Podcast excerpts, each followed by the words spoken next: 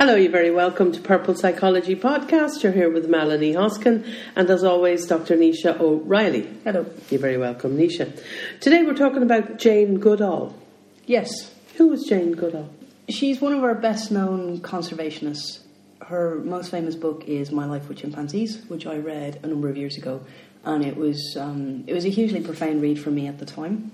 So I went to see Jane uh, earlier this week, and it was one of those films where you kind of have to make a special effort because it only shows at lunchtimes, you know, for three days or something. Mm. Um, and I was really glad I did because the film is essentially all of the footage that goes with her book, My Life in Chimpanzees. So it's all set in Gambia. Um, it's the very early footage that they actually thought was lost, and they'd rediscovered it again only in 2014. And what's really nice about it is it's her future husband who films um, all of the documentary. So what happened was um, the reason that I really like her, I suppose, was that growing up, she really had this vision that she wanted to work with animals. She was a bit of a tomboy, um, didn't do particularly well in school, wasn't from a particularly rich background, but had this vision that she was going to end up working in Africa with animals. And through a whole series of events, she ended up being a secretary, saving all of her money. She ended up being secretary to a researcher who I suppose saw something quite special in it, saw her attention for detail and her observational talents, but also saw that she didn't have an academic background, which actually went in her favour because he wanted to send somebody out to look at chimpanzees and to observe them in their natural wildlife, which nobody had done to date at that stage. Mm. And he wanted someone who didn't have any preconceived ideas. He really felt that chimpanzees held the keys to early man and how humans had actually developed. But he didn't want somebody who had read a lot of literature and had a lot of preconceived ideas to go out and look at them. He wanted somebody with fresh eyes. So she literally went out there on her own. Her mother actually accompanied her um, in order for it to be safe for her to be out there. Um, she was completely isolated. Um, she worked for about five months with without really getting close to the chimpanzees and without them trusting her and without really she was kind of observing them from a hill through binoculars and not really finding out very much. And there was a huge turning point luckily just before the money ran out in the project hmm. where she saw that the chimpanzees were taking bamboo leaves and they were stripping all of the leaves off them. And then they went and found a termite hill and they stuck the sticks into the termite hill in order to suck out all the termites so that they could eat them. And that was evidence of them making a tool um, and devising a tool for a specific purpose. And that showed their um, their intelligence and their closeness to humans because other animals are not tool makers basically. So at that point National Geographic decided to fund the project for the continuous research and they sent out the part of the agreement was they would send somebody out to film it, which she was obviously a little bit apprehensive about because she had had what had happened was that one chimp. Um, I think she called him Greybeard, had begun to trust her in the group and actually led her into the den and accepted her and accepted her being quite close. So she was a bit apprehensive at the idea of other people coming in and whether or not um, they would understand it. But the person that was sent out anyway was very similar to her, different in some ways. He smoked like a chimney, which drove her nuts because she always hated cigarettes. But he did always have the same passion like her growing up that he wanted to be around animals and film animals. And so, lo and behold, as she said herself, it became very obvious to her that she was as much of a person of interest to him as the chimpanzees were. So it wasn't surprising that they ended up getting married and having a son. Um, and it, I think for me, it was it, it's an extraordinary film because you see her being interviewed in her current age, and I think her passion for what she does really comes through. Like at a point, I think it was in 1991, she decided to set up um, Roots and Shoots, which is um, a foundation, because she saw that the chimpanzees were dying off, and she thought that the way to, to save them was to educate the current population in Africa. So she hasn't actually been consistently in any place for longer than three weeks since 1991. So that will kind of show you her drive. And at this stage, she's in her 90s. Um, and being interviewed, like she's still completely passionate, completely driven. Um, Which again, it, it reminds me a lot of people like David Attenborough, which we talked about in the past. That whole concept of retirement going out the window for some people. So I think there's a lot that people can take from the film. I think it's this idea of um, belief of what you want, the fact that you can go about something in your own way. Um, her notebooks are extraordinary to, to look at the observational detail. I suppose I've always identified with her because I always joke that I observe people in the same way she observes chimps. And that's what I really saw when, when I read her book. It was kind of like, yeah, I do that.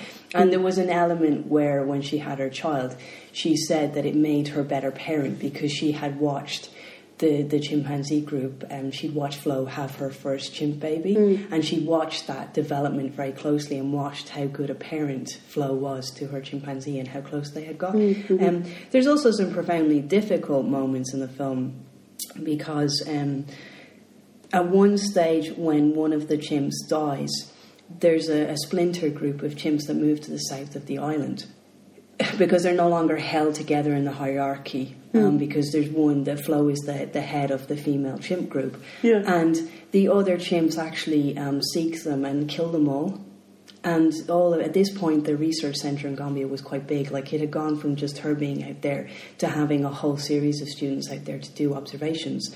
And so they all kind of they couldn't interfere in this, but they had to sit back and watch this warfare taking place, mm. where all of the chimps that had actually split away were killed. And as she said, that was it was a profoundly difficult moment for her because they got to know all of these chimps and knew them all, and yet you were seeing the worst of human nature developing in the chimps, you know, that, Yeah, that, that yeah. war instinct that we have, and watched it played out. You know, it was it was quite quite horrific because you, you know these you know these chimps very She well. studied them all. You yeah, should study yeah. them all, and they were all personal friends Yeah, for, for all of the people involved, and they got to see their worst side of them. Yeah. So it's a it's a hugely emotional film, but I, I think there's an, an awful lot that people can take from it Like what?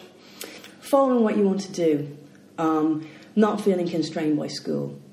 Where there's a kind of a will, there's a way. The fact that when you think differently, I think too many of the people that come to work with me are the people who think differently and are being kind of made to feel like there isn't a place for them. There's always a place for you somehow.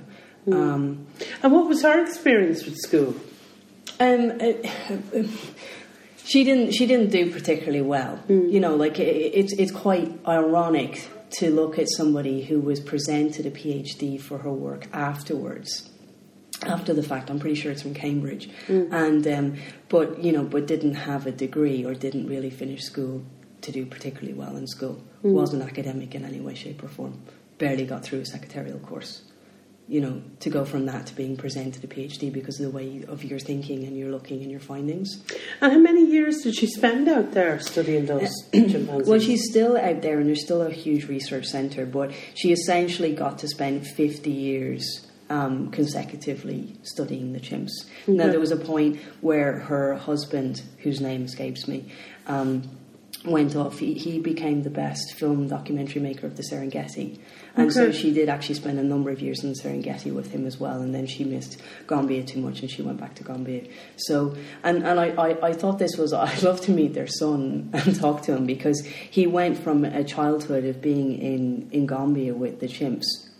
Um, and they had to be very protective of him because the chimps are, can be quite um, destructive towards babies. yeah, And so he was kind of in a, in a playpen kind of cage set up to keep him safe. Yeah. You know, Yeah. it was like a full like high crash. You know, Yeah. it, was, very cool. Like you know, inside A high Um, security yeah, crash. yeah, high security crash. But then he went from there to the Mm. Serengeti, um, and then at a point of maybe when he was about six or seven, they sent him back to to school in London. He went back to boarding school. Like I was like, how do you go from the Serengeti to boarding school? And he's actually a boat builder now. Okay. Um, so yeah, I, I, I think his journey must have been fascinating. Um, yeah. And what he can remember about that? Yeah. Um, I'd, say, I'd say they got some slack for that, having a baby up in in in, in the mountains or the forests. Or No, I think it was a fascin- I think it was a fascination to people. Like, um, it, there was a part of the film where um, he's actually interviewed by, uh, I think it's by the BBC, um, out in the Serengeti, and talking about the different sounds that all the different wild animals make because he knows them so well. And they they went to the trouble of, I suppose, teaching him safety of animals. So he was very familiar with both the dangers and the good sides. Um, but it was an extraordinary childhood. Yeah. Does it show a bit of a lack of boundary though in, in the mother and Jane and his father, um, exposing him to danger?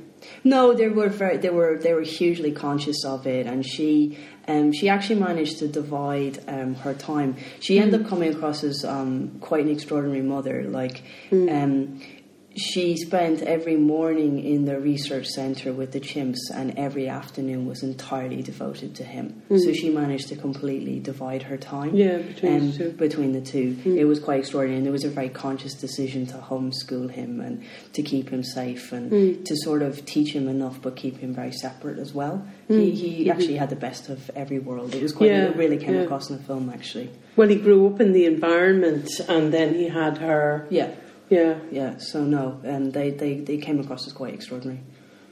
And what do you think it was in her personality that drove her? Could any personality type like adapt to that kind of thing, or is it a personality type thing? No, I think it is a personality type thing, and, and the next episode we're going to record is specifically on INFJs. I think I identify with her so much because it's very clear to me that she's an INFJ. Right. It's incredibly clear to me, even watching the interview style of her and her her drive and that sense of. Um, the, the way forward is to educate other people. It's it's not just about you know telling people what's wrong. It's about actually empowering them. Um, it's how much she empowered the students to continue on the work. There's such a legacy of work there, and there's just such empathy from her as well. And she was really um, accepted by the chimps.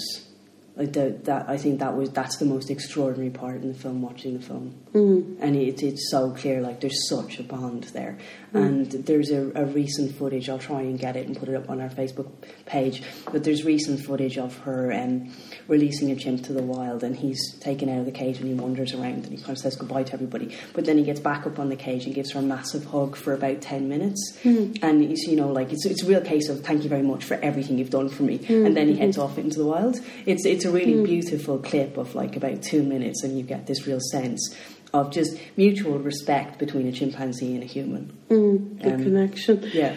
And she would have been there for like many generations of, of chimpanzees. Yeah, and, and I think I think that's that that's part of you know why it's so traumatic when there was that mm. warfare, and there was also a polio outbreak at one stage as well, which was hugely traumatic as well for them. But yet, like they saw like the first ch- chimp babies born into that particular group and watched them grow up. Um, and have babies of their own. yeah, and Yeah. continue on. So it's an it's an extraordinary project.